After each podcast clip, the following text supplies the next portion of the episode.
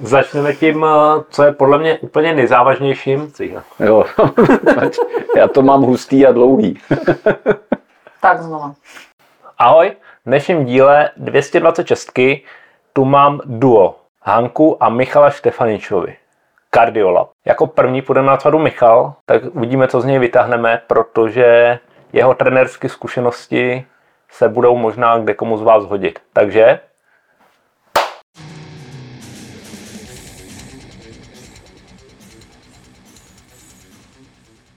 Jdeme na to. Ahoj Michale. Ahoj, čau Martine, čau. Jaká byla cesta? Cesta byla docela dobrá, svítilo sluníčko, zastavili jsme se na kafe, takže jako spokojenost. No. Tady s nás uvítal úplně super, tak jsme dobře naladěný, tak uvidíme. Super, to je vždycky základ. Míšo, s tebou se znám 23 let? No, já nevím, jestli 23, tak? ale jako sakra dlouho. No, sakra dlouho. Známe se z bývalého biznesu. Jo, to je pravda. Aspoň je vidět na nás dvou, jak jako čas trhne oponou a najednou jsme někde úplně jinde, než jsme byli dřív. No. Chceš to nějak popisovat? Asi se k tomu ne. nebudeme vracet k našem bývalým biznismu, jo, jo, jo. protože uh, to by se nikoho nezajímalo. No, přesně. No. v současné době máš se svojí ženou Hankou Kardiolab. Ano. Bavili jsme se, ty říkáš, že jsi tam jako pomocná síla. Vím, že máš eh, ČVUT a jsi zaměcený na čísla prostě. Jo, já mám vystudovaný opravdu jako technický obor, mám vystudovaný a v rámci nějaký specializace, jestli se to tak dá říct, tak automatický řízení a inženýrskou informatiku. Takže opravdu ty čísla, čísla v tom jakoby hrály vždycky velkou roli a v podstatě provázejí mě celým životem. Já když jsem si čet eh, to, co máš na webu, mm-hmm. to znamená tady ten obor, tak si o tím vůbec nedovedu představit, co to je.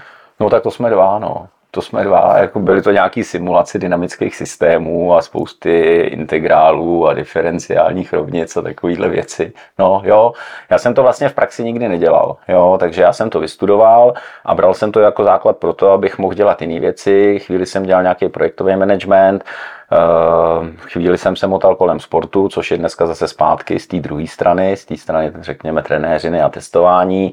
Eh, dlouhý leta jsem se věnoval tomu biznisu, kterém jsme říkali, že nebudeme mluvit, tak jenom naznačím, že to byl nějaký obchod a věnovali jsme se prostě maminkám a miminkům a tak. Vlastně oba dva, každý v jiný firmě teda, jo. Každý jsme měli svojí, ale tam jsme se potkali, no. Aby si to někdo neplet, neprodávali jsme um biologický materiál. ne, to opravdu ne. Prodávali, no, nic. Neprodávali jsme biologický materiál, to je pravda. Vím o tobě, že jsi profesionálně sportoval, když jsi byl o pár kilo lehčí. Ano, o pár kilo mladší, no. Tak. Hele, profesionálně, nevím, jestli se dá říct profesionálně. Sportoval jsem naplno, sportoval jsem naplno jeden čas, eh, bavilo mě to moc a v podstatě to byl ten důvod, proč jsem se k tomu dneska vrátil. Já jsem byl takovej sportovní obojživelník, v jedné z jedné strany multisportovec, protože jsem dělal moderní pětiboj, kde teda je plavání, běh, takže to má trošku k tomu triatlonu blízko a pak jsou tam nějaký tři technické disciplíny. No a protože mi z těch pěti disciplín v pětiboji šel nejlíp šerm a to tak, že jsem vlastně nikdy nevěděl, jestli víc šermíř nebo víc pětibojář, tak jsem tak jako se přesouval z jednoho toho sportu do druhého, eh, kdy vlastně po skončení pětibojařské etapy života jsem se ještě na nějakou dobu vrátil k šermu a měl jsem to štěstí, že jsem tam potkal vlastně u šermu skvělý lidi, Jirku Berana, eh, což, je, což jsou dva Jirkové Beranové, otec eh, a syn, kde syna určitě znáte, protože protože je to olympionik a protože teďka zrovna nedávno vyhrál vlastně světový pohár a, a patří ke světové špičce, tak to byl kluk v té době, když já jsem šermoval, který mu bylo 14, ale už jsme se tak nějak zájemně vnímali a do dneška si občas třeba napíšeme, nebo, nebo když, je, když je ono toho času není moc, protože každý máme svý, ale tak se třeba někdy vidíme a, a bavíme se. A bylo tam spousta dalších jako výborných, výborných šermířů, výborných kluků. Takže jsem měl to štěstí, že jsem se mohl dostat do takovéhle komunity ke skvělým trenérům a skvělým parťákům. Takže já jsem končil tu sportovní kariéru vlastně jako šermíř a pak když se nám narodili ještě teda v bývalé rodině eh, dva synátoři, tak, tak jsem se rozhodl, že už to pověsím na hřebíček jako definitivně. Ale to se psal rok 2001 nebo 2, to už je fakt jako hodně dávno. To už je dlouho. No. Takže u, doma u stolu si zjednáš pořádek velmi lehce a všichni uh, poslouchají. Um, doma u stolu si samozřejmě pořádek nezjednám a neposlouchá mě vůbec nikdo. Skočíme teďka na kardiolab. Mm-hmm. Cardiolab, sám jsem tam byl, sám jsem se nechal testovat, slouží k testování nejen eh, fyzické kondice, mm-hmm. k eh, nastavení a určování Prahu, ale s Hankou máte ten přesah mnohem větší, takže probereme to trošku z toho tvýho pohledu. Dobře. dobře. A na Haninu necháme ty odborné názvy, kterým ani jeden z nás nerozumíme. Přesně, já se sice občas tvářím, že tomu rozumím, ale jako v finále vůbec nevím, o čem mluví a dělám, že si tam třeba ořezávám tušku nebo kreslím nějaký panáčky do sešitu a tak. Ne, teďka vážně. Uh, jo, to, co si řekli, je pravda. Uh, my jsme se vlastně pokusili dát dohromady projekt, který by kombinoval ty lepší schopnosti z nás obou, protože Hanka jako doktor a s tím, že sama sportuje a má přesah vlastně do té kardiologie jakoby i z toho sportovního pohledu, tak je schopná těm lidem dát eh, docela zajímavý náhled na věc a na ně samotný. No a já tím, že tím, že právě jsou v tom ty čísla a jako technik si dokážu nějak eh, dát dohromady výstupy z těch jednotlivých přístrojů, co se fyziologie týká, tak tam dělám, tak tam dělám tyhle ty věci. To znamená, buď to děláme eh, jako kardiologicko-sportovní testování dohromady do jednoho jako většího celku, kdy ten člověk vlastně za den, který do nás investuje, eh, dostane informace jak po té sportovní, tak po té zdravotní stránce a náhled na věc. To znamená i nějaký, řekněme, Eh, rizika, který ho můžou provázet životem, aniž by si je třeba uvědomoval, tak aby jsme s nějakým způsobem to dokázali pojmenovat a upozornit ho na to, aby s tím případně něco udělal a mohl sportovat dál, tak samozřejmě i to nastavení pro tréninky, závody, nastavení zón, zjištění Prahu, zjištění VO2 max, takový ty klasické sportovní veličiny. A snažíme se to dělat teda tak, aby to bylo pro toho dotyčného sportovce užitečný, aby mu to k něčemu bylo, aby to nebyl jenom jako souhr nějakých čísel a informací, kde vlastně on to založí a nepoužije, ale aby to bylo něco, s čím když odchází a má to v ruce, tak může dál pracovat, buď to on sám nebo jeho trenér a funguje mu to dobře jako podklad pro to, jak trénovat, v jakých intenzitách, jaký množství, snažím se těm lidem dát nějaký náhled na to, jako eh, jak by si mohli stavět, eh, řekněme, tréninky, pokud to budou dělat sami, nebo návod k tomu, jak by to pro ně mohl dělat ten trenér, pokud nějakýho trenéra mají, aby to byly podklady pro toho trenéra. Takže takhle to děláme. Co se týče sportu, eh, náš sport je krásný v tom, že to není disciplína, kterou hodnotí někdo třetí, který ti předěluje body, kromě teda penalty boxu. Jo, jo, už vím, kam míříš. No. Eh, dá se všechno změřit? Zpětně se dá všechno analyzovat, dopředu se nedá všechno predikovat. Predikovat můžeš, ale je to vždycky o tom, že buď to trefíš nebo netrefíš. Vždycky do toho vstupují věci, které dopředu nevíš a pak zpětně si říkáš, jo, teď je, ono je to vlastně jakoby jasný, ale dá se toho hodně nastavit. Dá se nastavit strategie, dá se počítat se silnýma, slabýma stránkama, dá se rozložit si síly, dá se naplánovat si, jak správně jíst, jak správně občerstvovat, jak reagovat na různé situace dopředu. Čím víc jsem připravený, tím méně mě toho zaskočí. No ale co kus to originál, stejně vždycky přijde něco a v tom je to vlastně jako hezký. Jo. Jinak bychom byli v podstatě roboti, kde dopředu se dá dopočítat, jak ten dotyčný dopadne, uděláme si pořadí virtuální a nemusíme tam už vůbec chodit. Jo, takže jo, je to, je to dobrá pomůcka určitě, ale není to, nedá se říct, že to, co spočítáme nebo to, co odhadneme, že to tak dopadne. Máš i trenerskou činnost.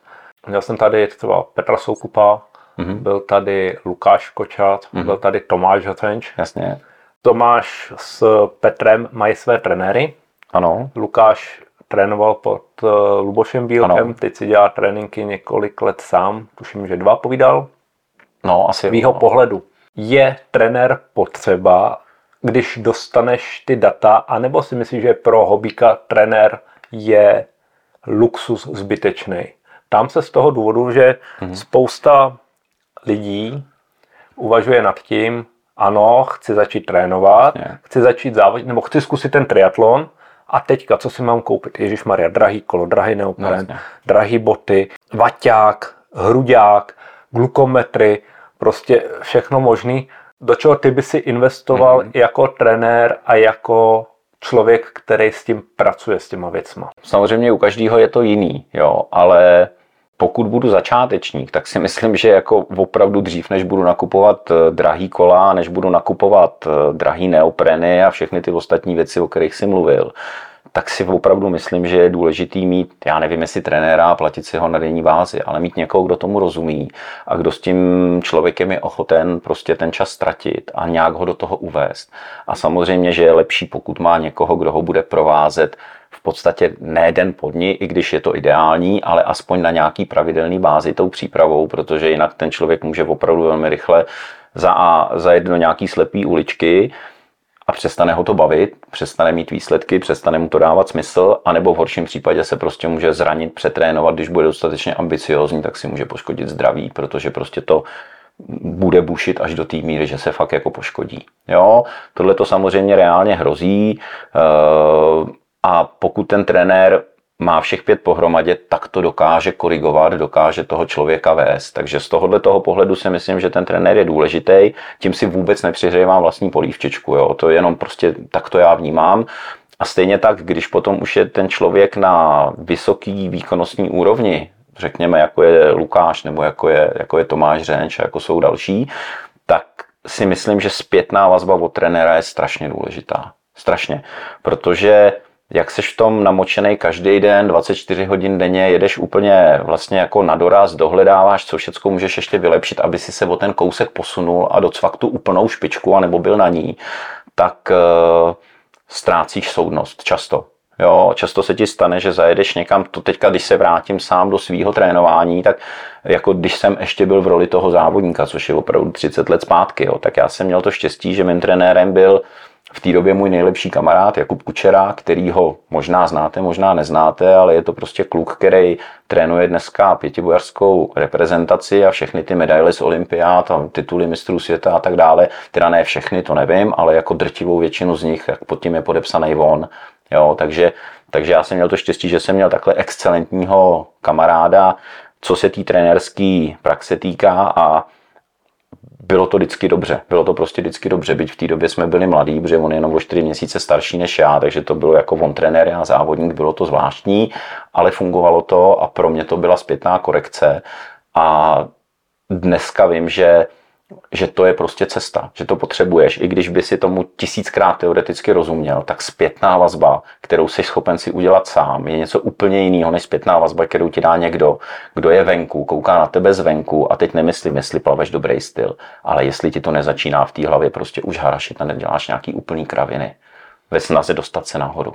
Já vím, že ty nabízíš s kardiolabem jak full gas trenérství, tak třeba trenérství pomocí konzultací, což si myslím, že je pro některé lidi super, hmm. tím, že mají tu zpětnou vazbu a myslím si, že pro většinu hobíků nebo amatérů, nebo ať si říkáme, jak chceme, no, jasně. děláme to prostě ten sport jo. pro zábavu, je nejtěžší skloubit rodinu, práci, sport.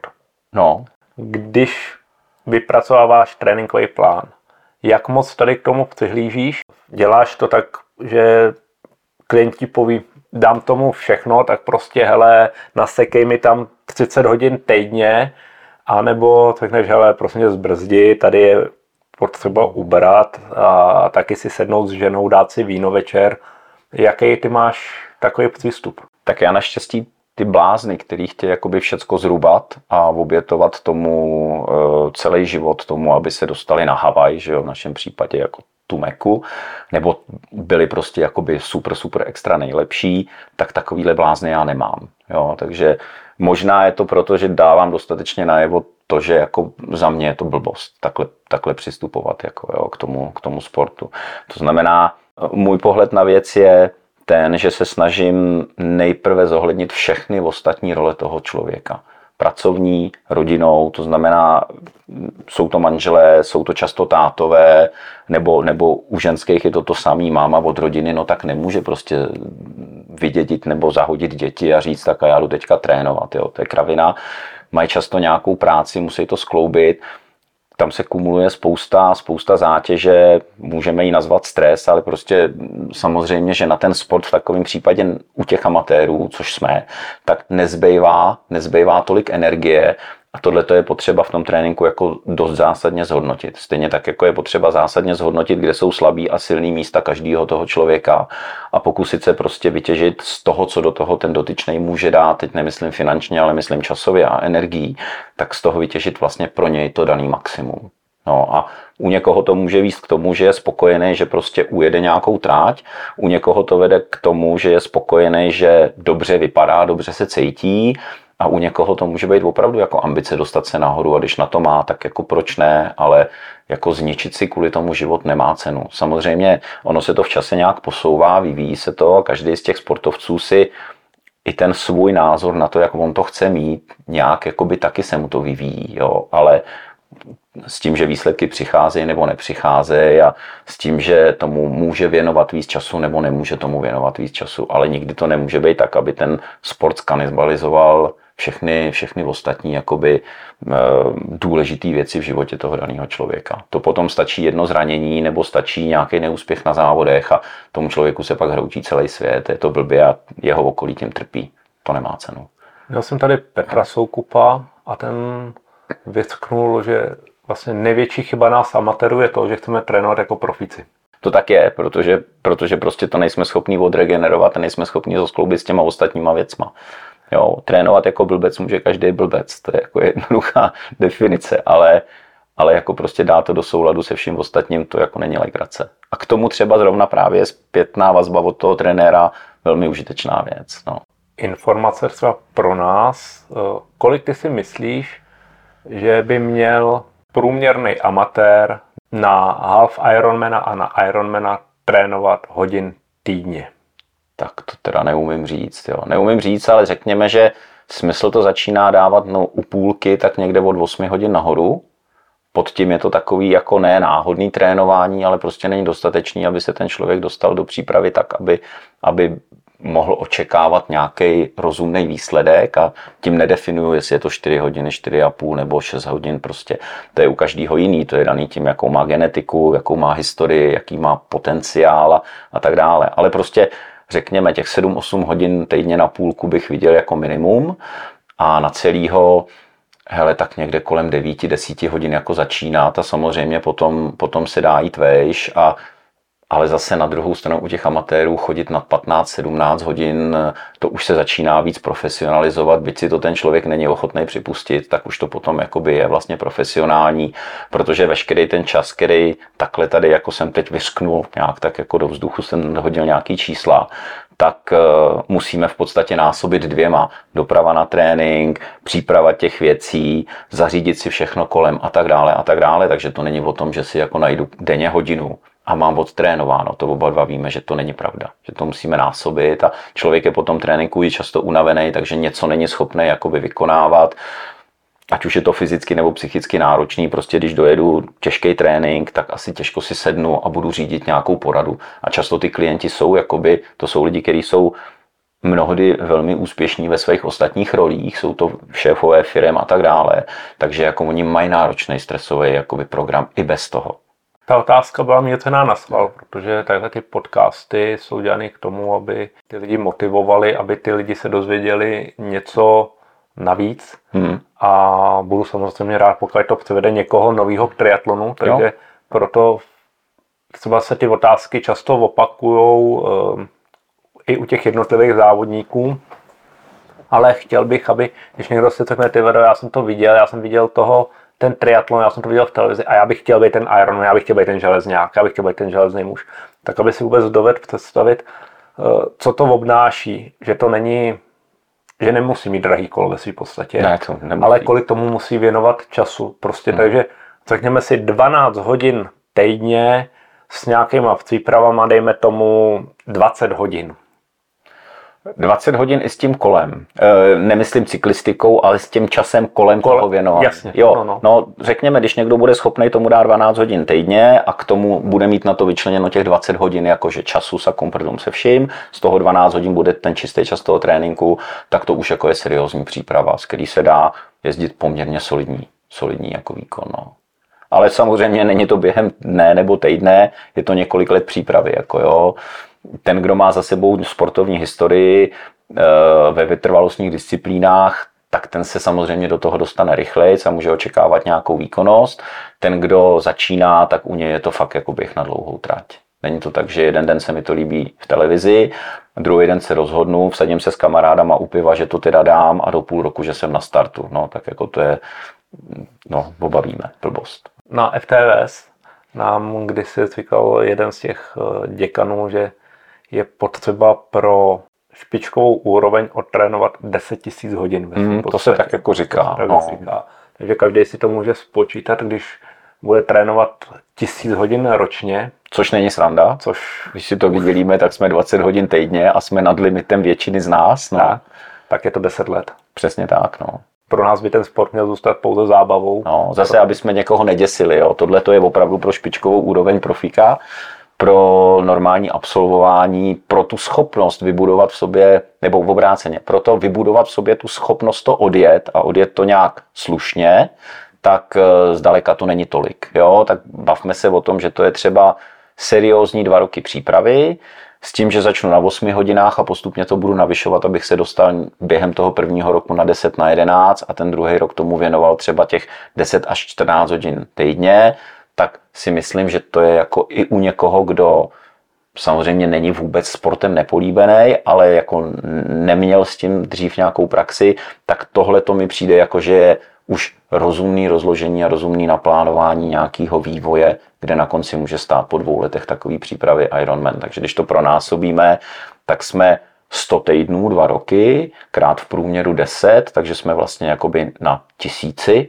na tisíci odtrénovaných hodinách, ale to jako fakt jo, abych to byl schopný vůbec absolvovat, abych řekl, jo, odzávodil jsem to, ne jako odtrpěl jsem to a nějak jsem to jako nakonec doplácal. Dostal jsem se do cíle. No, i když jako mnohdy i to je jako velký vítězství, to víme oba, no. Člověk, který teda si začne trénovat, poví si, OK, na trenéra úplně nemám peníze, ale samozřejmě v dnešní době sociálních sítí všeho je spoustu informací, všude prostě valí se to na tebe zleva, zprava. Hmm. Různý modely, jak trénovat 80 20 a tohle, tamhle, tamhle. Jak ty bys si doporučil těm lidem začít? Na trenéra nemám prostě, hmm. hele, jsem táta od rodiny, po 40 zbláznil jsem se, chci líp vypadat, prostě ten triatlon jsem viděl v televizi, líbí se mi, ale prostě nemám na to, abych dva a půl měsíče dával ještě za trenéra, protože platím hypotéku, mám tři děti. No, ale jako já na to nemám univerzální radu. Jo, já na to nemám univerzální radu. Myslím si, že určitě je dobrý najít ve svém okolí někoho, a třeba i přes ty sociální sítě, jo, ty lidi jsou celkem fajn, takže oni se rádi podělej o nějaké svoje zkušenosti, ale najít někoho, kdo mě do toho vůbec jakoby uvede. Kdo bude ochoten se mnou ten čas ztratit a pomoct mi.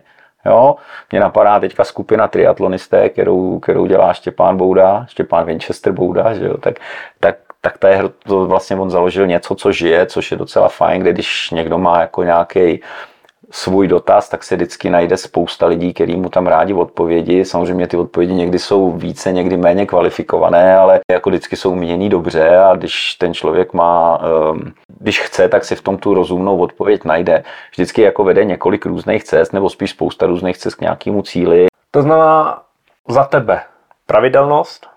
No to každopádně, bez to nepůjde. Cílevědomost? Řekněme, no, no. Tak a teďka nějaký triatlonový hack. S jakým vybavením hmm. by měl začít trénovat a dejme tomu, řekne si, ty, hele, já jsem v tom podcastu viděl toho Michala Štefaniče, najde si cardiolab.cz, hmm. napíše Michalovi e-mail, Michal řekne, jo, dobrý, já tě budu trénovat, dáš mi nějaký bakšiš. Co by si chtěl, aby ten člověk měl? Protože vím, že jsi jo. v cestě čísla. Jo, jo, rozumím, rozumím. Hele, co se toho vybavení týká, tak vlastně jako nepotřebuju nic, nic zázračného. Na plavání plavky brejle, na běhání kecky tričko, fakt jako jednoduše, na kolo, aby měl nějaký kolo, na kterým se dá jezdit, který je v technickém stavu, na kterým se nezabije.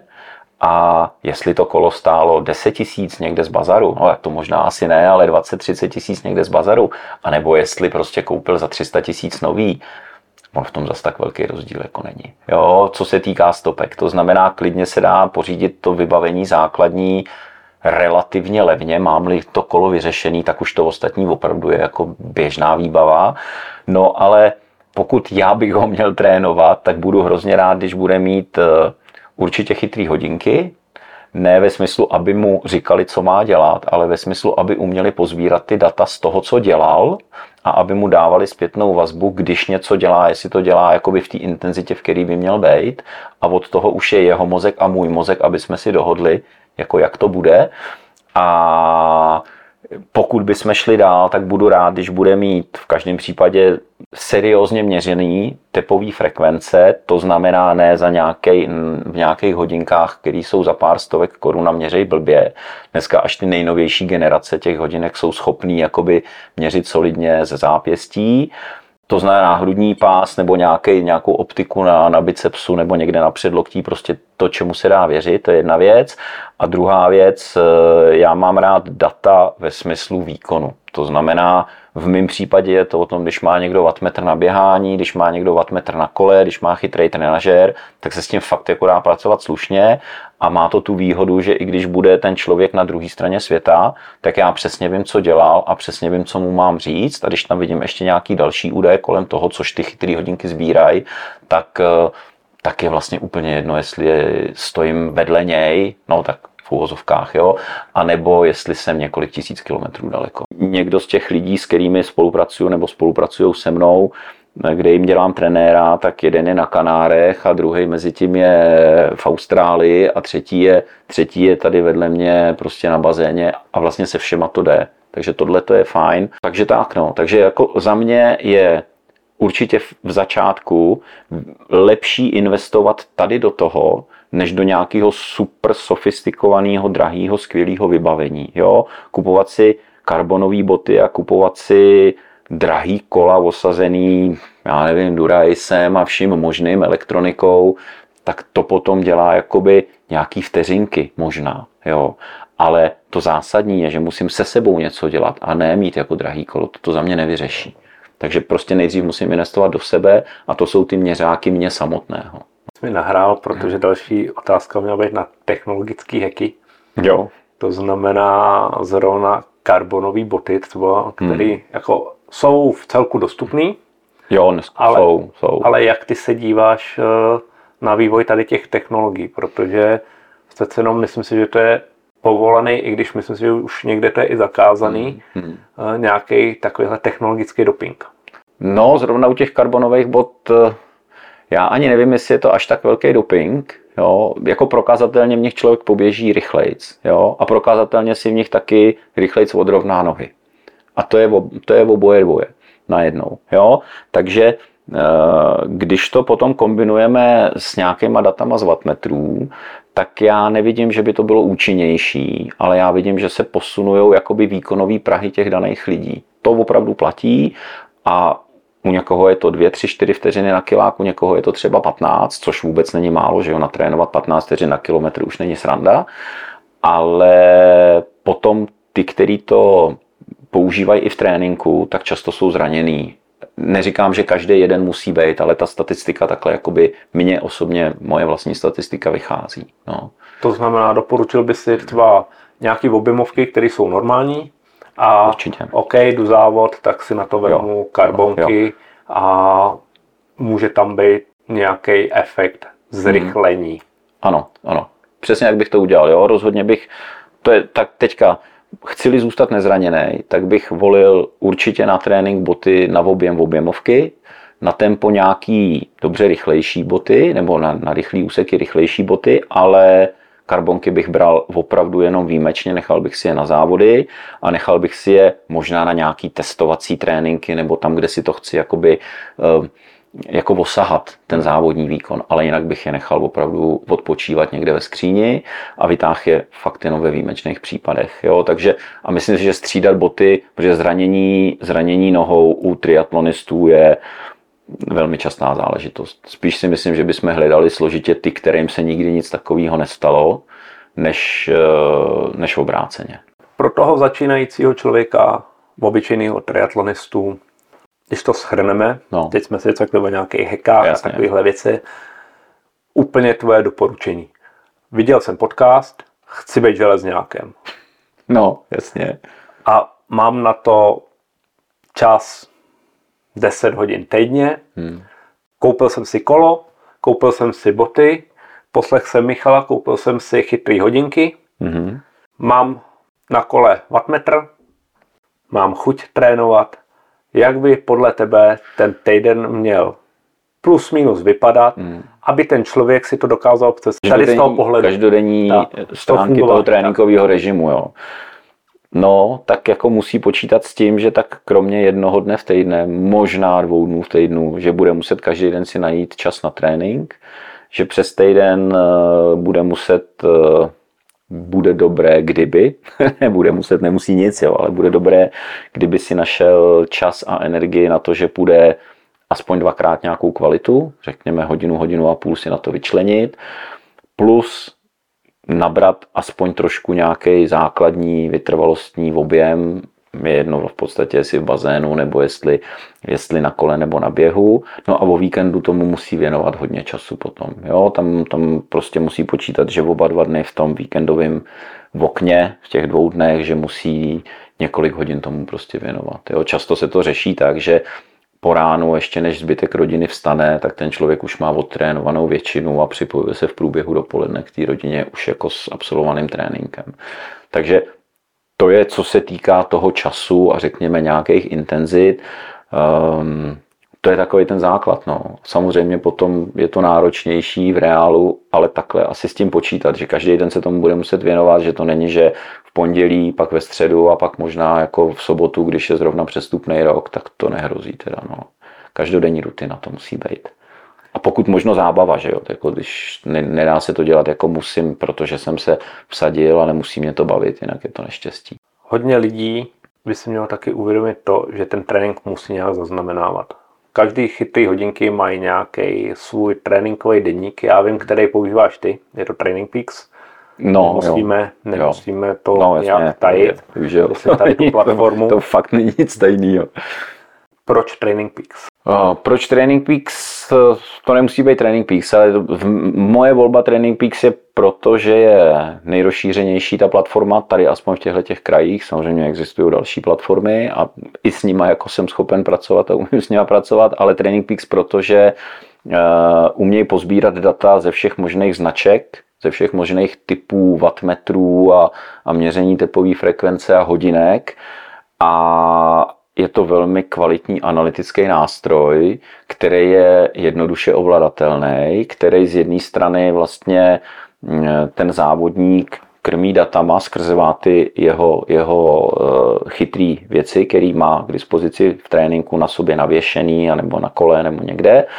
A z druhé strany ten trenér potom vlastně za A si zanalizuje, co ten člověk dělal a za B je schopen mu tam předepsat tréninky. To znamená, je to taková docela dobrá komunikační platforma na plánování, je to diář, který zaznamenává, co jsem dělal, můžu se vrátit k jakýmukoliv závodu, který jsem absolvoval a měl jsem, mám, nahrál jsem tam ty data, ať je to týden zpátky, rok zpátky nebo několik sezon zpátky, takže to, tohle to všechno jsou ty výhody. Výhody z mé strany jsou ty, že já si můžu potom otevřít eh, libovolný trénink, libovolný závod, podívat se, jak ten člověk byl připravený, co z toho zajel, hledat jeho slabý, silný místa, najít prostě, jak se naučit na tom něco a zlepšit se pro příště. Jo? Takže je to, jako, je to výborná věc. Eh, já jsem samozřejmě stará jako škola, která vyrůstala na tom, že si nepsala a následně, když zjistil, že jako je to výhoda, tak jsem si psal papírový nějaký deník, ale to se hejbeme v 80. letech 20. století, kdy já jsem byl teda dorostenec junior a potom v 90. letech jsem byl mezi těma dospělými, tak to furt bylo na úrovni, na úrovni papírových záznamů a tím pádem velmi složitýho vyhodnocování. Dneska ty platformy, ať už je to Training Peaks nebo nějaká jiná, i kdyby to byly Garmin Connect, že jo, který má taky v sobě nějakou inteligenci, nebo Flow od, od Polaru a další, jo, tak mají v sobě vždycky jako nějakou schopnost toho statistického vyhodnocení, analytického hodnocení, porovnání nějakých věcí a tak dále. No a v tomhle tom ten Training Peaks vlastně jako je systém, který, který mě umožňuje relativně jednoduše získat strašně velké množství informací o tom člověku. Pro mě i pro něj samotného. Já to pak zohledňuji v tom jeho tréninku. Takže proto. Dozvěděli jsme se dneska, co by potřeboval člověk, když by chtěl začít, Že... No nevím, jestli jsme si dozvěděli. A něco, něco jsme ťukli. No. Něco, něco jsme ťukli. Že důležitý k tréninku je chuť, pravidelnost a pro Michala čísla.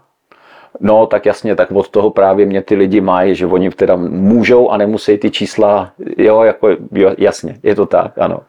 Čísla dokážeš analyzovat, dokážeš podle čísel i predikovat? No jasně, jasně. Velmi dobře jsem schopný dělat jako nějaký strategie pomocí čísel. Díky tomu, že mám vlastně ty údaje o tréninku a o výkonnosti, eh, tak jsem schopen tomu člověku velmi dobře nastavit strategie. Jako na běhu je to úplně luxus, když je to triatlon, tak tam do toho vstupuje samozřejmě těch faktorů víc, už je to dlouhý, už se tam to mění, ale jako myslím ty podmínky a dílky a, a tak dále, počasí samozřejmě, že do toho vstupuje dílka trati, jestli je to dobře změřený a tak dále, ale dá se predikovat, dá se, dá se připravit jako strategie velmi dobře. Ale chápu, že ne každý musí jako zastávat tenhle ten názor. Já to beru tak, že to těm lidem nabídnu jako určitý vodítko, a někdo se toho drží striktně a někdo jede víc na pocit a, a využívá nějakou část toho, co jsem mu, co jsem mu k tomu řekl já. No, jako všecko je, všecko je správně, když to vede k dobrýmu výsledku. Míšo, než si pozvu tvoji hezčí polovinu firmy. No, dobře, no. tak uh, mám tady kartičky, na kterých jo. jsou takový moudra. Aha. Eh, buď jsou to moje moudra, který jsem si buď vymyslel, našel, anebo jsou to moudra někoho cizího. Já bych chtěl, aby si si jednu vytáhl mm-hmm. a tak si, co, tě to, co ti to evokuje. Jo, tak zkusíme. Tak jo, tady šáhnu do prostřed. Ty to je dlouhý. Každý den, každou činností posuň své limitní hranice ke stanovenému cíli, jen tehdy ho můžeš dosáhnout. Jako, tak co mě to evokuje? Evokuje mi to to, že ne vždycky víc znamená líp. To znamená, posunout svý limitní hranice nemusí být v tom, že, že budu trénovat více a tvrději, ale že se pokusím vždycky jako trénovat co nejchytřeji v danou chvíli jsem schopen. To znamená za co nejmenší investici, energetickou, časovou, finanční, z toho vytěžit co možná nejvíc pro svůj progres. Takže já bych si to, nebo evokovalo to tohle, No a samozřejmě je to o tom, že opravdu musím každý den pracovat na tom svém cíli. To jako bez toho to v triatlonu nejde, na to je to příliš náročný a musím být trpělivý a nesmím se nechat odradit neúspěchama, protože samozřejmě ty každýho nutně budou procházet, provázet jakoby a tisíckrát bylo řečeno, že k tomu, abych mohl vyhrávat, se musím naučit nejdřív prohrávat, ale ono je to tak, že prostě k životu a k tomu sportovnímu taky patří i výhry, i prohry a otázka definice výhry je vždycky jako individuální. Může to být právě třeba jenom to, že absolvuju danou trať a už to je velký vítězství. Oba dva víme, že eh, na těchto těch závodech se tleská těm prvním, ale možná i těm posledním často víc než těm prvním, protože ty překonávají nějaké svoje limity, svoje hranice a není to úplná sranda to zvládnout. Takže já to vnímám takhle. Takže i tyhle ty lidi, nebo možná tyhle ty lidi nejvíc potřebují vědět, že každý den ta práce se vyplácí. Existuje na to jedno český přísloví? Bez práce nejsou koláče. No, když se to řekne jednoduše, je to tak. No. Bez trpělivosti to prostě nefunguje. Michale, já ti moc děkuju. Vy ještě neodcházejte, protože teďka přijde ta hezčí půlka kardiolabu. Bude to vyloženě srdeční záležitost. Hani, ty jako ta hezčí půlka kardiolabu. Nech toho. Dobrá. A to tady spolu tak slušelo. jak oba plešatý, dlouhovla, dlouhovlasí blonděáci. Ty jako odborník kardiolabů, to znamená, ty jsi přes to srdíčko, přes to srdeční záležitost našeho triatlonového sportu. No. Vím o tobě, že jsi dělala FIKEMu. Mhm, to už je že jsi, nějaký pátek. Že jsi kardioložka a pak je napsáno spoustu slov, které jsou v latině, kterým vůbec nerozumím. Tak se nám představ tak, aby i my jsme to pochopili. No já si myslím, že to úplně stačí. Jsem vystudovaná, vystudovaná doktorka, mám atestaci z interny, atestaci z kardiologie, v IKEMu jsem pracovala, to už je jako historie v podstatě 15 let stará. A pak jsem se věnovala nějaký ambulantní praxi a před osmi lety zhruba jsme vymysleli kardiolab, založili jsme kardiolab, takže to tak nějak kombinuju s tou medicínou. S Michalem jsme se bavili o tom, jak je důležitý tom tréninku mít nějaký smysl. Michal nastínil hlavně pro začátečníky, proč mít trenéra mm-hmm. Jasně. a jakýma hekama technickýma si třeba do pomoci k tomu, aby ten trénink byl efektivnější. S tebou se budu bavit o tom, co děláme všichni a úplně všichni, a to nejen sportovci, to znamená podceňování nemocí, podceňování životosprávy a vliv na výkon. Jasně. Pustíme se do toho? Jo, určitě. Dobrá. Tak začneme tím, co děláme asi všichni z nás chybu, a to znamená podceňováním nemocí. A to už jenom tím, že třeba přecházíme chřipku, jo. nedoléčíme angíny a potřebujeme samozřejmě co nejdřív trénovat. Hmm. Jsme nemocní a jdeme, dáme tomu dva, tři dny voraz a jdeme hnedka na trénink. Pověz mi z tvýho hlediska, jaký to může mít neblahý následky a jak se tomu bránit? Já vím, ty nám povíš vyležet, ale... No, jasně. Uh, já nechci začínat hned tím nejhorším, jaký to může mít následky. Ale spíš jde o to možná, když to vezmu úplně jednoduše, tak si uvědomit, že uh, ve chvíli, kdy jsem po nemoci nebo prostě mi ještě dobíhá nějaká viróza nebo něco podobného, tak tomu tělu tréninkově nic nepřináším. Tomu tělu ten trénink prostě nic nedá, protože se pere teď s tou nemocí. Každý, kdo si měří majsasy, anebo prostě si sleduje tepy na, na aura, nebo, nebo používá nějaký jiný technologie, kterýma to sleduje, tak vypozoruje, že prostě teďko není vhodná doba pro trénink, ale na to nemusí mít tyhle ty technologické vychytávky, to vidím na sobě sám, že když mám prostě uh, dobíhající chřipku, dobíhající virózu, tak není dobrý nápad jít ne- trénovat, protože tomu tělu to nic nedá v tu chvíli. A nebavím se teda teď o takových věcech, které jsou ty nejhorší, že když půjdu mm, běhat s virózou, půjdu opakovaně, půjdu nedej bože jako na závody, tak si můžu šerně ublížit, můžu si úplně v krajním případě uhnat nějaký zánět srdečního svalu nebo nějakou arytmii, která mě může během toho sportu i zabít a to je vlastně to, čeho se všichni bojí, náhlý smrti při sportu a přitom ten sport by měl nám spíš sloužit tomu, aby jsme byli zdraví a ne, aby jsme se tím ohrožovali. No, je to vlastně ideální prevence eh, jakýchkoliv kardiovaskulárních civilizačních nemocí je začít sportovat, začít se hejbat, začít tomu tělu eh, dělat něco dobrýho, ale nemůžu se tím ohrožovat zároveň. Takže tohle to k tomu tak nějak jako patří. Zdravý selský rozum, neříkám, že každá rekonvalescence musí trvat tři týdny dlouhé volné procházky, ale takový ten klasický návrat do toho sportu přes nějaké regenerační zátěže, intenzity, to prostě má svůj význam a má to svůj smysl. U tebe se mi líbí, že jsi několikanásobná Ironmanka, hrála si jeden ročník Wintermana, dokonce dva ročníky Wintermana. Pleteš se. Takže uh, slova od tebe bychom si měli považovat co je pro tebe, co ty vidíš jako nejdůležitější pro nás, pro ty amatéry? Eh, Michal nám řekne něco v tréninku jo. a jak bychom se měli o sebe starat. Je potřeba každý rok chodit na zátěžové testy, je potřeba mít zátěžové testy, je potřeba dbát nějaký životosprávy. Začneme od začátku. Hmm. Zátěžové testy. Zátěžové testy, velký téma. Já rovnou řeknu, že si myslím, že to prostě potřeba je, ale nemyslím si, že by to třeba úplně u každého bylo nutné každý rok. To už jako záleží na každém, jak má ten trénink, to závodění, jak to má prostě sám se sebou pojatý.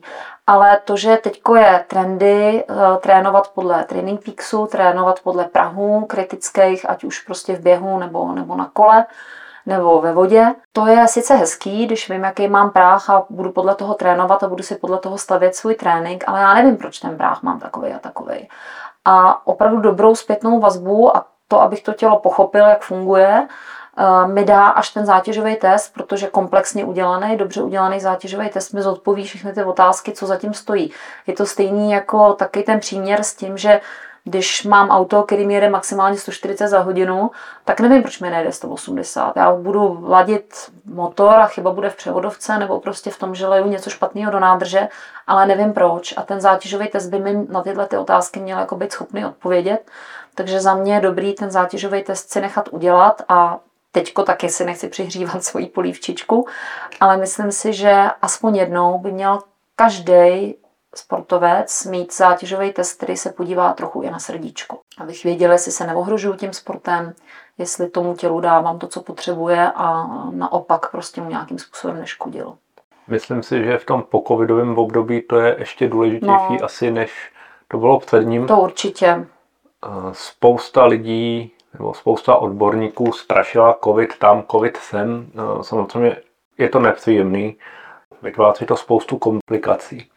Ale z tvýho pohledu jako odborníka, sportovce, kardiologa, pověs nám, co by se eventuálně mohlo stát, kdyby jsme veškerý ty červené kontrolky, co nám blikají v hlavě a rozum říká určitě bys neměl jít na ten trénink a já stejně půjdu.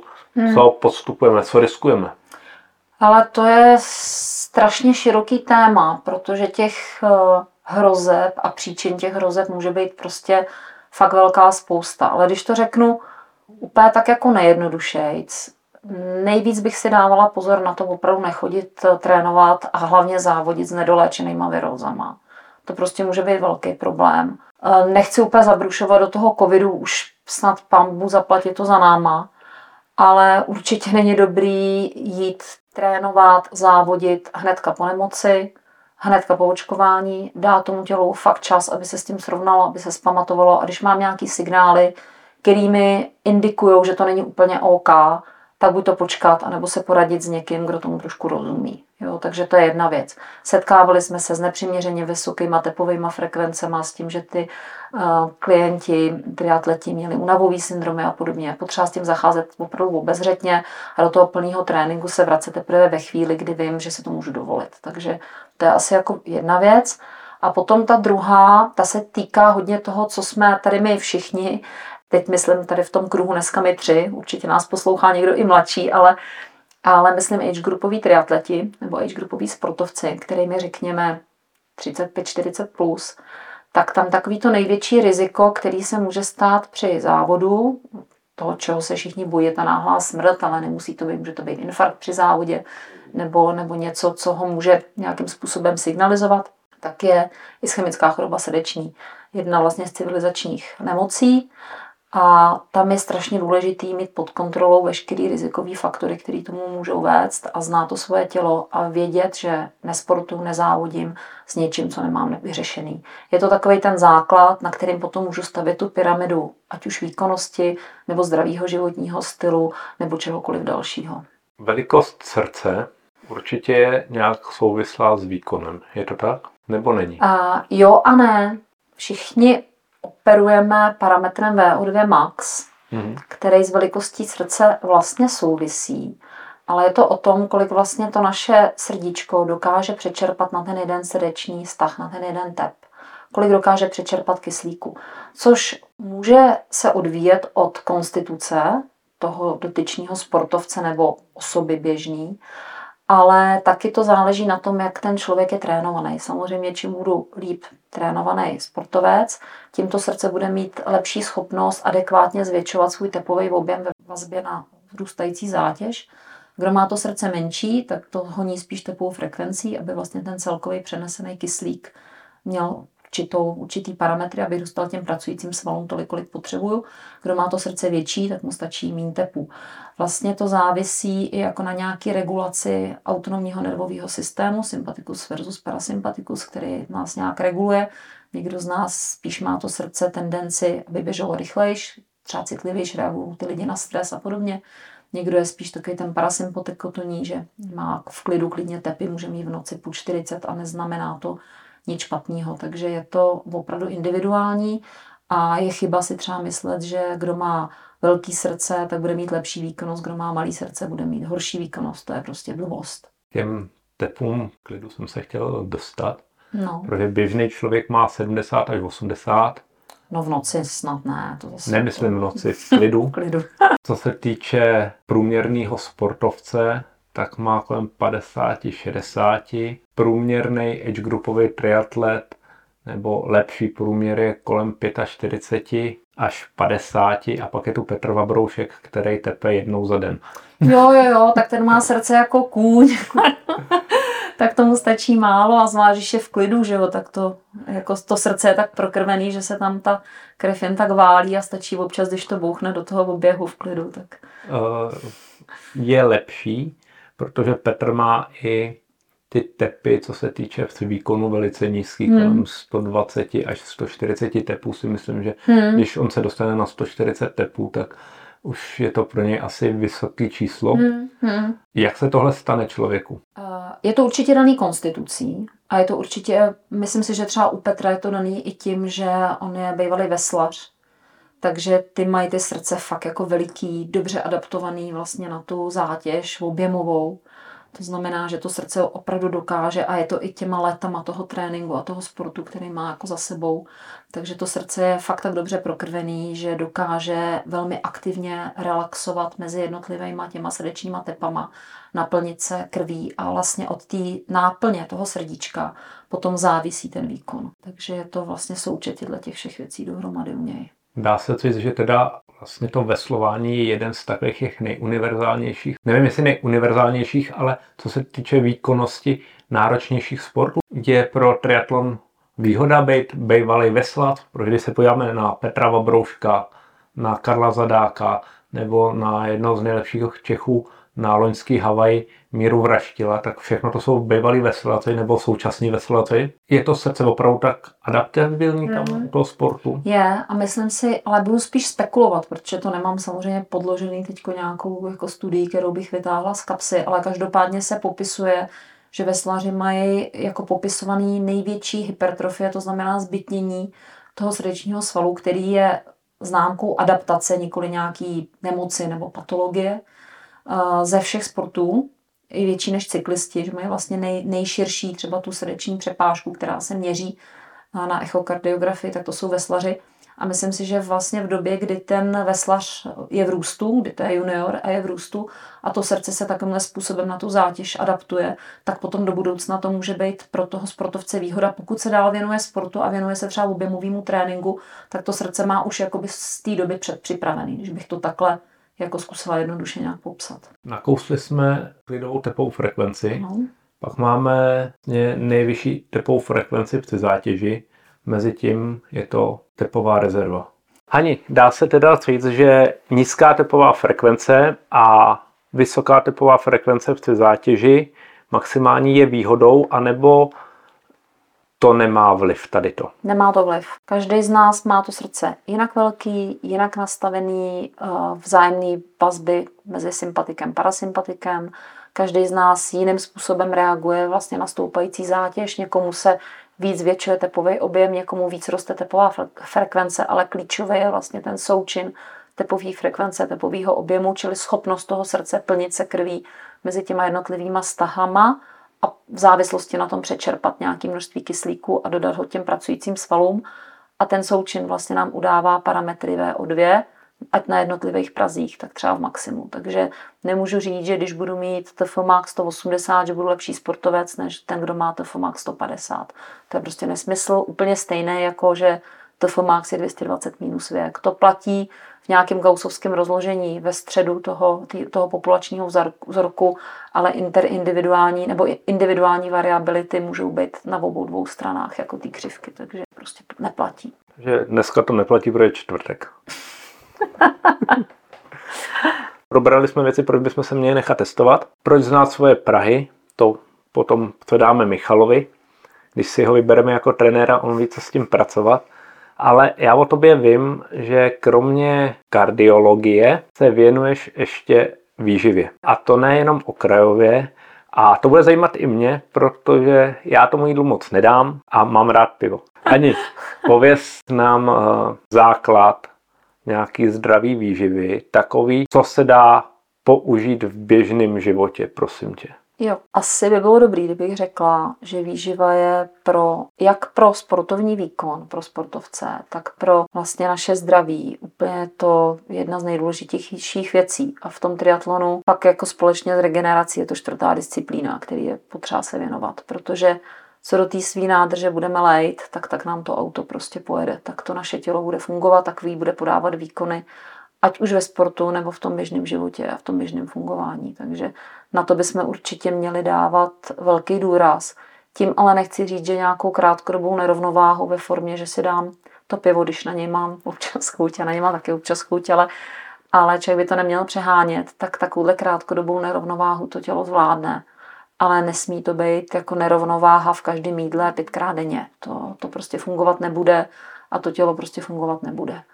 Takže úplný základ asi je jíst kvalitní věci. Považuji za velmi dobrý dbát na to, abych měl stálou hladinu krevního cukru, což je velmi široký téma, který souvisí s metabolickou flexibilitou, se správnou prací s energetickými zdrojema v zátěži, ale i vlastně v běžném životě, protože to se potom týká třeba prevence civilizačních onemocnění, cukrovky a tak dále, i kardiovaskulárních nemocí. Pak samozřejmě mít optimální váhu, pokud možno, protože ladit, jestli mám lehčí eh, představec, jestli ho mám karbonový nebo prostě obyčejný, hliníkový, nebo jestli mám takovýhle a takový řazení. Když sebou vláčím 10 kg nadváhy, tak to je prostě úplně totálně kontraproduktivní a je potřeba si uvědomit, že prostě výkon jsou vaty na kilo, ať chci nebo ne. A prostě pokud sebou budu tahat 10 kg nadváhy, tak jako se zbytečně brzdím. Takže asi i tohleto. A samozřejmě tam hraje roli i ten zdravotní aspekt, protože čím jsem starší, tím mám potom větší riziko, že třeba budu mít vysoký krevní tlak, který třeba váha nebo neoptimální tělesná hmotnost, tam množství tuku velmi úzce ovlivňuje a velmi to spolu souvisí a řešíme to hodně. Je to moje velký téma u těch sportovců v age grupech. Pojďme si uvíc jeden příklad. To 80 cm. No. Kolik bych měl vážit a jaký bych, kolik bych měl mít teda z toho podkožního tuku? No, kolik bys měl vážit, ti neřeknu, protože nevím, nebo nepamatuju si to, ty jsi byl u nás, ale, ale neřeknu to z hlavy, kolik máš aktivní tělesné hmoty ale pokud budeš chtít být eh, dobrý sportovec, tak bys měl mít pod 10% tuku celkového. Ne podkožního, ale celkového. Mm-hmm. A měl by si mít pokud možno co nejnižší hodnotu tuku útrobního, to znamená toho, který je mezi orgánama. Viscerální tuk, který samozřejmě u chlapů má větší tendenci se ukládat prostě v tom nitrobřišním prostoru a příjmem je prediktorem nějakých kardiovaskulárních rizik a onemocnění. Takže tam bych se snažila to držet co nejníž. Začínám s tím triatlonem, samozřejmě mám 100 kg, mám 180 cm a můj cíl, našel jsem si Michala jako trenéra, mám kolo, mám všechny ty technologické vychytávky, hmm. který mi Michal naordinoval. Jasný. Doma, jsem, doma mi povolili dvě hodiny tréninku denně. Tak to máš úplně ideální tak na kolik bych se měl dostat váhy by voko. Zkus to typnout prostě 180 cm, 72, 73 kg, 78 kg. Když budeš průměrně, průměrně stavěný, tak bych řekla tak 75 kg. Když budeš mít průměrný množství jakoby svalů, tak bych řekla tak 75 kg a nějakých zhruba těch jako 10% tuku. Ale to je, pokud budeš jako začínat na stovce, tak je to na rok a půl poctivý práce. Yes. Pravit stravu, přeskládat ten jídelníček tak, aby dlouhodobě si mohl držet třeba lehce negativní energetickou bilanci, bez toho to nejde. To znamená, že prostě musíš víc vydávat, než, než prostě přijmeš. Ale zase to nesmí být o tolik, o tolik moc, aby si byl schopný zvládat trénink, měl dostatek energie, nebyl unavený, dobře regeneroval. Takže je to, uh, musíš se v tom najít jako nějaký balans, tak aby to fungovalo, aby to bylo dobře poskládané z jednotlivých potravin a i z těch makronutrientů, které by měly být v nějakém poměru sacharidy, tuky, bílkoviny, o tom mluvím, aby to dávalo nějaký smysl i z hlediska toho sportu a z hlediska nějaký dlouhodobý životní prognózy. Kas nám vysvětlila ten princip. Hmm. Myslím, že má smysl, aby se někdo uchyloval k ketodietám, sacharidovým vlnám, makrobiotice nebo vegetariánství no. úplně, či veganství? To vůbec ne teda, to vůbec ne. Rovnou to teda řeknu tady na první dobrou. Třeba jako někdo má jinou zkušenost, ale já jsem za celou dobu, co mám nějakou, ať už kardiologickou praxi, nebo co máme kardiolab, já jsem neviděla zdravýho vegana. Fakt ne. S vegetariánstvím je to trošku složitější, ale pokud budou tam, bude, bude to jídlo dobře poskládaný, tak se to poskládat dobře dá. Uchylovat se ke keto dietám je totální nesmysl, protože keto diety, pokud chci sportovat, a já bych měl chtít sportovat, i když teď tady mluvím k triatletům, ale bych mluvila k běžné populaci, tak eh, být trvale v ketóze je teď strašně in a keto diety jsou hrozně in, ale na, eh, v trvale pokud jsem trvale v ketóze, tak nemůžu aktivně provozovat sport, protože nebudu mít dostatečný obrat glykogenu takový, abych vůbec byl schopný podávat nějaký výkon. Takže ketóza je nesmysl i z toho důvodu, že třeba abych se udržel v ketóze, tak musím velmi omezovat například škrobovou zeleninu, která je klíčová pro nás střevní mikrobiom, probiotika, prebiotika, všichni to určitě jako znáte, máte to načtený, předpokládám. Takže škrobová zelenina v tomhle tom je klíčová pro to, aby se udržela aktivní peristaltika, aby jsem si krmil ty správný střevní bakterie a tak dále. A to prostě s ketózou jako úplně nejde dohromady. Takže to jsou diety typu, že prostě jim jenom vodovou zeleninu že jo, a, a takový. A vůbec nemluvím o nějakých práškových směsích, které jsou chemicky definované a proto naše tělo nejsou absolutně přirozený. Takže tohle taky ne, ale nicméně držet tu stravu tak, aby obsahovala přesně tolik sacharidů a správně si mi fázoval k tréninku a k nějaký svojí pohybové aktivitě a běžný denní aktivitě určitě smysl má, protože tímhle tím způsobem rozvíjím schopnost, svoji schopnost dobře hospodařit s energetickými zdrojema během té zátěže a v klidu. To znamená, že při zátěži budu preferenčně spalovat tuky, nikoli v sacharidy a nebudu tolik na těch zdrojích těch sacharidů závislých, protože těch mám nějaký omezený množství k dispozici. A to už jsme zašli asi trošku daleko. Hani, já vím, že u vás v kardu umíte ten jídelníček nastavit ve své podstatě na míru. Jo. Eh, stejně tě poprosím o nějaký takový biohack, jak by se dalo říct. Hele, chodím do práce, ráno vstávám, chci trénovat, takže vstanu v pět na bazén, nebo se jdu v pět ráno běhat, abych byl na půl sedmou doma, pobalil děti, jdu do práce od osmičky, většinou sedím v kanclu celý den, oběd, bohužel hospoda. Jasný. Končím ve čtyři, vyzvednu děti, dám je domů, rychle jdu na trénink, Jasně. abych něco odtrénoval zase nějakou hodinku. Přijdu domů, manželka, děti, rodinná večeře. Jasně. A jdu spát v 10, v 11. Mohla by si nastínit jenom takové lehké jídel, druhý jídla třeba. Jo. Aby jsme si věděli, aby jsme si uměli představit, i třeba pro ty lidi, co začínají. Jo.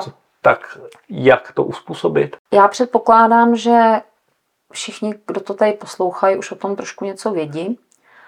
A nebudu začínat takovýma těma věcma, že eh, nebudu jíst po práci eh, mekáče a takový to prostě asi vůbec tady do toho nebudeme zasahovat. Jo. Takže nějaký jako hack. A ideální je naučit to tělo fungovat tak, aby ten ranní trénink, tu ranní fázi zvládlo nalačno. To je prostě super věc, která velmi dobře rozvíjí metabolickou flexibilitu, to znamená schopnost preferenčně spalovat tuky. Ne každý to zvládne hned ze začátku, ne každý takhle zvládne fungovat hned na první dobrou, ta adaptace prostě chvíli trvá, takže ze začátku začít třeba s lehčím tréninkem, pak si prostě přidávat tu dílku, ale do hodiny trénink bych měla tohle to být schopný jako zvládnout, zvlášť, když to bude nějaká základní vytrvalost, prostě endurance, nebude to nějaká kvalita, kterou ráno pojedu. Pokud tam plánuju bazén a budu tam prostě bouchat nějaký jako stovky na krev, tak asi bych úplně se do toho nepouštěla takhle z kraje, ale před nějakým jako lehčím tréninkem bych do toho klidně šla. Takže první trénink nalačno, přijdu domů, Ideálně pokud jsem teda na bazénu, vylezu z bazénu, klidně si dám třeba banán, něco, abych rychle doplnil ten ztracený eh, svalový glykogen a nastartoval regeneraci. Stačí 20 gramů sacharidů, pokud možno v nějakém přirozeném jídle. Žádný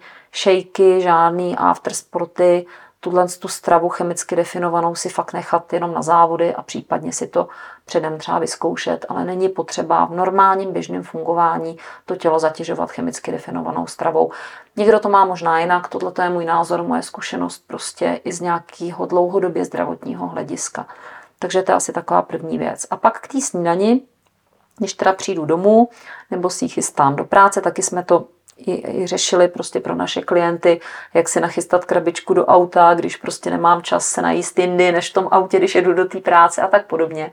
Tak samozřejmě ideální snídaně je vajíčka, dvě až tři kusy, nějaká šunka, kdo má rád sejra k tomu, existuje x jako různých variant, prostě 100 lidí 100 chutí, k tomu nějaká zelenina, kousek žitného chleba, udělat to na másle, máslem si ten chleba namazat, nebát se těch tuků prostě v tom jídle, klidně prostě půlka avokáda, něčeho podobného A po takovém jídle bych měl mít dostatek energie na celý dopoledne, abych byl schopný fungovat na poradách, aby byl schopný pracovat prostě, sedím celý den u počítače, já sedím třeba v ordinaci, takže, takže tam jako bych neměla mít jako nějaký propad energetický, jako když přijdu z tréninku a dám si, nevím, prostě hrnec volčkový kaše nebo prostě nějakých cereálí nebo něčeho podobného, který mi rychle vystřelí nahoru cukr, inzulín a pak zažiju ten propad s tím následným hladem a s tím úbytkem té energie během těch dopoledních hodin. Takže vyvážené jídlo, který obsahuje dostatek bílkovin, dostatek tuků a plus nějaký krmeníčko pro ten náš mikrobiom, tak to by na té snídaně říkám vajíčková snídaně, nejlepší hek prostě pro sportovce, ideální konzerva, která obsahuje tuky, zdraví, zdraví bílkoviny. Pokud je máte z domácího chovu, tak je to samozřejmě značka ideál. Pak ten oběd, jdu do restaurace, typický. No, takže vybrat si něco, co obsahuje určitě nějakou kvalitní bílkovinu, pokud je maso, maso, pokud ne maso, nevím, grilovaný sír, prostě něco podobného, klidně nějaký zase fritátu, amuletu, něco tady na ten způsob. Trocha zeleniny, tak zase nějaká ta čtvrtka, dvě třetiny talíře by měla dělat zelenina a případně trochu nějakých doplňkových sacharidů formou přílohy, ale nemít to založený na tom, že si dám obrovské množství pásty a k tomu už jako nic dalšího zapiju to pivem. To prostě mě pošle do hrozného energetického útlumu na to odpoledne. Takže zase vyvážené jídlo, který obsahuje bílkoviny, tuky, zeleninu a trochu doplňkových sacharidů na ten oběd. Kdo to zvládne úplně bez sacharidů, tak fajn, ale není to prostě nutné úplně to dělat hnedka ze začátku třeba. Pak jdu odpoledne na trénink a po tom tréninku zase rychle doplním uh, trošku těch sacharidů, ať už ve formě klidně třeba džusu, nevím, čaj s medem, nějakýho. Tady je prostě prostor i pro to dát si třeba něco malého sladkého, když na to mám chuť, nějakou takovou sváču, nebo jenom ovoce, pak se na večeřím s rodinou a tam už bych ty sacharidy trošku omezovala, abych si nepodkopala regeneraci, tvorbu růstového hormonu na, ten, na tu noc, nenalejvat se večer prostě třema pivama, to je obrovská chyba, která zhoršuje kvalitu spánku, zhoršuje regeneraci a podobně. A to poslední jídlo si dát co nejdřív, jako to jde abych měla co nejdelší pauzu mezi posledním jídlem a prvním jídlem dalšího dne. Nechci říct, že tady někoho nutím do nějakých půstů, to je nesmysl. U sportovců to jako úplně nejde, není to ani jako cílem, nebo nemělo by to být jako na nějaký běžný denní bázi to určitě ne, ale pokud je tam delší pauza na to noční hladovění, tak je to určitě s výhodou, ať co se týče regenerace, resyntézy eh, glykogenu třeba, což je taky důležitý říct, aby to tělo vlastně si obnovilo zase zásoby energie pro ten další den a zásoby sacharidů, tak si musí dovyrobit glykogen do svalu a do jater, což si třeba alkoholem totálně jako člověk zabije, když si večer dá alkohol, tak to blokuje resyntézu glykogenu, takže tím si zabiju regeneraci úplně spolehlivě. Takže kdo je chytrý, tak tohle to ví a nedělá tyhle ty chyby. Ale zase, jak říkám, život není apelplac. Eh, občas každý z nás takovou věc udělá. Pokud ne, tak jako je tak má takový to vojenský nastavení, obdivuju to, ale já sama to tak nemám a nechci to ani prostě po svých klientech, po svých pacientech, protože jsme všichni jenom lidi, takže, takže dobrý se z toho třeba poučit, když tu chybu udělám, tu nerovnováhu to tělo zvládne, ale pak zase jako jít dál v nějakým rozumným v rozumném režimu. Tak, mluvili jsme o zdraví, o srdíčku, jak se k němu chovat, aby jsme si ho udrželi co nejvíc zdraví. Nakousli jsme životosprávu. Teďka se tě zeptám regenerace a biohacky. Hodně se mluví modré světlo, červené světlo, já nevím, meditace před spaním jo. a takovéhle věci, dílka spánku. Jaký máš na to názor? Co by si, nebo co doporučuješ klientům? Hmm. Hele, asi ať každý dělá, co ho baví. Jo. Protože já nechci říct, že, uh, že mám jako vyhraněný názor na cokoliv z toho, co ty si řek. Červený světlo jako hrozně frčí. Všichni na sebe svítí těma panelama, že jo. Asi jako fajn, ale když půjdu jak na 20 minut ven na sluníčko, tak udělám pro svoje tělo jako možná mnohem víc, než když večer se odpojím od rodiny a budu na sebe svítit červeným světlem. Možná, že je lepší okupávat brambory, já nevím. Jo. Každý z nás to má jako jinak. Někdo prostě potřebuje se zavřít do svojí bubliny a meditovat. Někdo radši jde ven nebo medituje tím, že prostě sportuje. Jo. Každý, každý z nás je jinak nastavený, někdo to má víc pro radost, někdo to má víc pro zážitky. Takže i ta regenerace musí vycházet z nějakého našeho vnitřního nastavení, tak jak to máme, tak jak se v tom cítíme dobře, protože to, že to dělá někdo jiný, neznamená, že to máme dělat taky my sami. Určitě bych řekla, že důležitá je kvalita spánku, nikoli jeho dílka, protože každý z nás má jinou potřebu toho spánku. To znamená, Někomu fakt stačí 6 hodin a je vyspaný, nejlíp to pozná každý, když se zbudí bez budíku, že jo, co si budeme povídat. Ne každý tohle to jakoby vůbec může praktikovat, ale poznám, že přes týden mám nedostatek spánku, když o víkendu dospávám další 2 až 3 hodiny navíc, tak to není úplně značka ideál používat večer filtry modrého světla, pokud eh, večer pracuji na počítači nebo koukám do mobilu, je určitě dobrý, nebo červený brýle, to je taky fajn, protože člověk přece jenom si navodí nějaký večerní režim, rituál, po kterým se mu dobře usne a nepotřebuje potom, co já vím, jako hypnotika nebo, nebo něco dalšího. To už jako mi přijde fakt za hranou tohle to dělat na nějaký pravidelný pravidelný bázi, tak to je asi takový jako základ. A i to jídlo tomu hodně pomáhá. Jo, pokud se večer předspu nebo si dám večer velké množství jako sacharidů nebo nějakou velkou sacharidovou nálož, tak taky budu hůř usínat, než když prostě povečeřím jenom lehce, ale třeba taky ne každému vyhovuje jít spát s prázdným žaludkem, takže každý si musí najít jako ten způsob, který mu vyhovuje, ale ta kvalita spánku určitě důležitá je a je to alfa, omega v tom sportu, ty regenerace, to určitě jo. A najít si i ten čas na tu regeneraci aktivní, jo, ať už je to třeba procházka klidně s rodinou, že jo, nebo uh, si jdu jenom regeneračně zaplavat, vyplavat se, protáhnu se, stretching, kompenzační cvičení, to všechno by k tomu mělo patřit, no. A to už jsme zase u toho času pro ten trénink, takže spíš doporučuji, najděte si takový způsob regenerace, který vám vyhovuje, který vychází z nějakého vašeho vnitřního mindsetu, aby to zapadalo do nějakého režimu rodiny, nenarušovalo to prostě vůbec i vaše jakoby nějaké fungování s ostatním světem. Protože ne vždycky je no, cílem být vymeditovaný, někde vyzenovaný na obláčku, ale, ale fungovat v té běžné realitě tak, aby nám to nějakým způsobem jako vyhovovalo, aby jsme se v tom cítili dobře. To si myslím, že je cílem ve v podstatě spojit ten náš sport, tu naši zábavu k tomu, aby tím trpěl zbytek rodiny. Já třeba za sebe můžu říct, že to mám tak, že pro mě jako ta regenerace je ten sport samotný.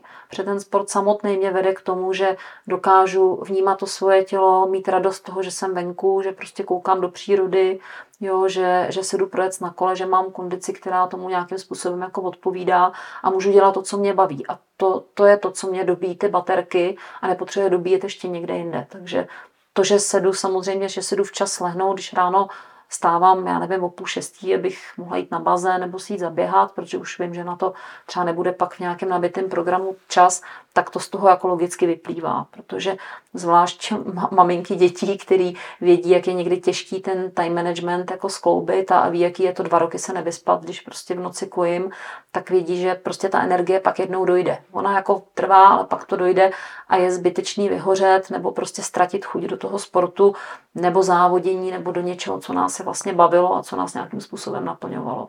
Takže vlastně ty energetické zdroje se snažit mít nějakým způsobem vyvážený a k tomu prostě ta regenerace a ta strava patří. Hani, poslední otázka. Dopor, tvoje doporučení pro nás, pro hobíky, jak k tomuhle vlastně celému přistupovat. My jsme si to všechno shrnuli a zkus to v jedné, ve dvou větách říct prostě chci být triatlonista, rozhodl jsem se, že se změním, měl jsem těch 100 kilo, vím, že chci zdravě žít, co k tomu musím tedy udělat. Od Michala víme, co potřebuju. Potřebuju kolo, hodinky, wattmetr Michala. Teď chci vědět, co potřebujeme od tebe. Háňu. Dobrá, máme tam testy. jo, no, přijít se poradit, přijít se prostě poradit s někým, s někým, kdo tomu rozumí. Nemusím, já jako říkám, nemusím to být já, jo, ale, ale přijít se poradit s někým, kdo se dokáže na mě podívat jako na celého člověka, celkově, celostně někdo, kdo dokáže vychytat, hele, ty máš prostě zdravotní problém tady a tady, první začně řešit tohle, první musíš mít v pořádku zdraví, to je prostě základ. Pak na to můžeš začít stavět nějaký, uh, nějaký dobrý fungování metabolismu, to znamená stravu mít vyladěnou a mít teda nějakým do, rozumným způsobem poskládaný trénink a do toho samozřejmě potom zapadá jako regenerace. Děkujeme. Mám tady pro tebe poslední otázečku. To se úplně bojím.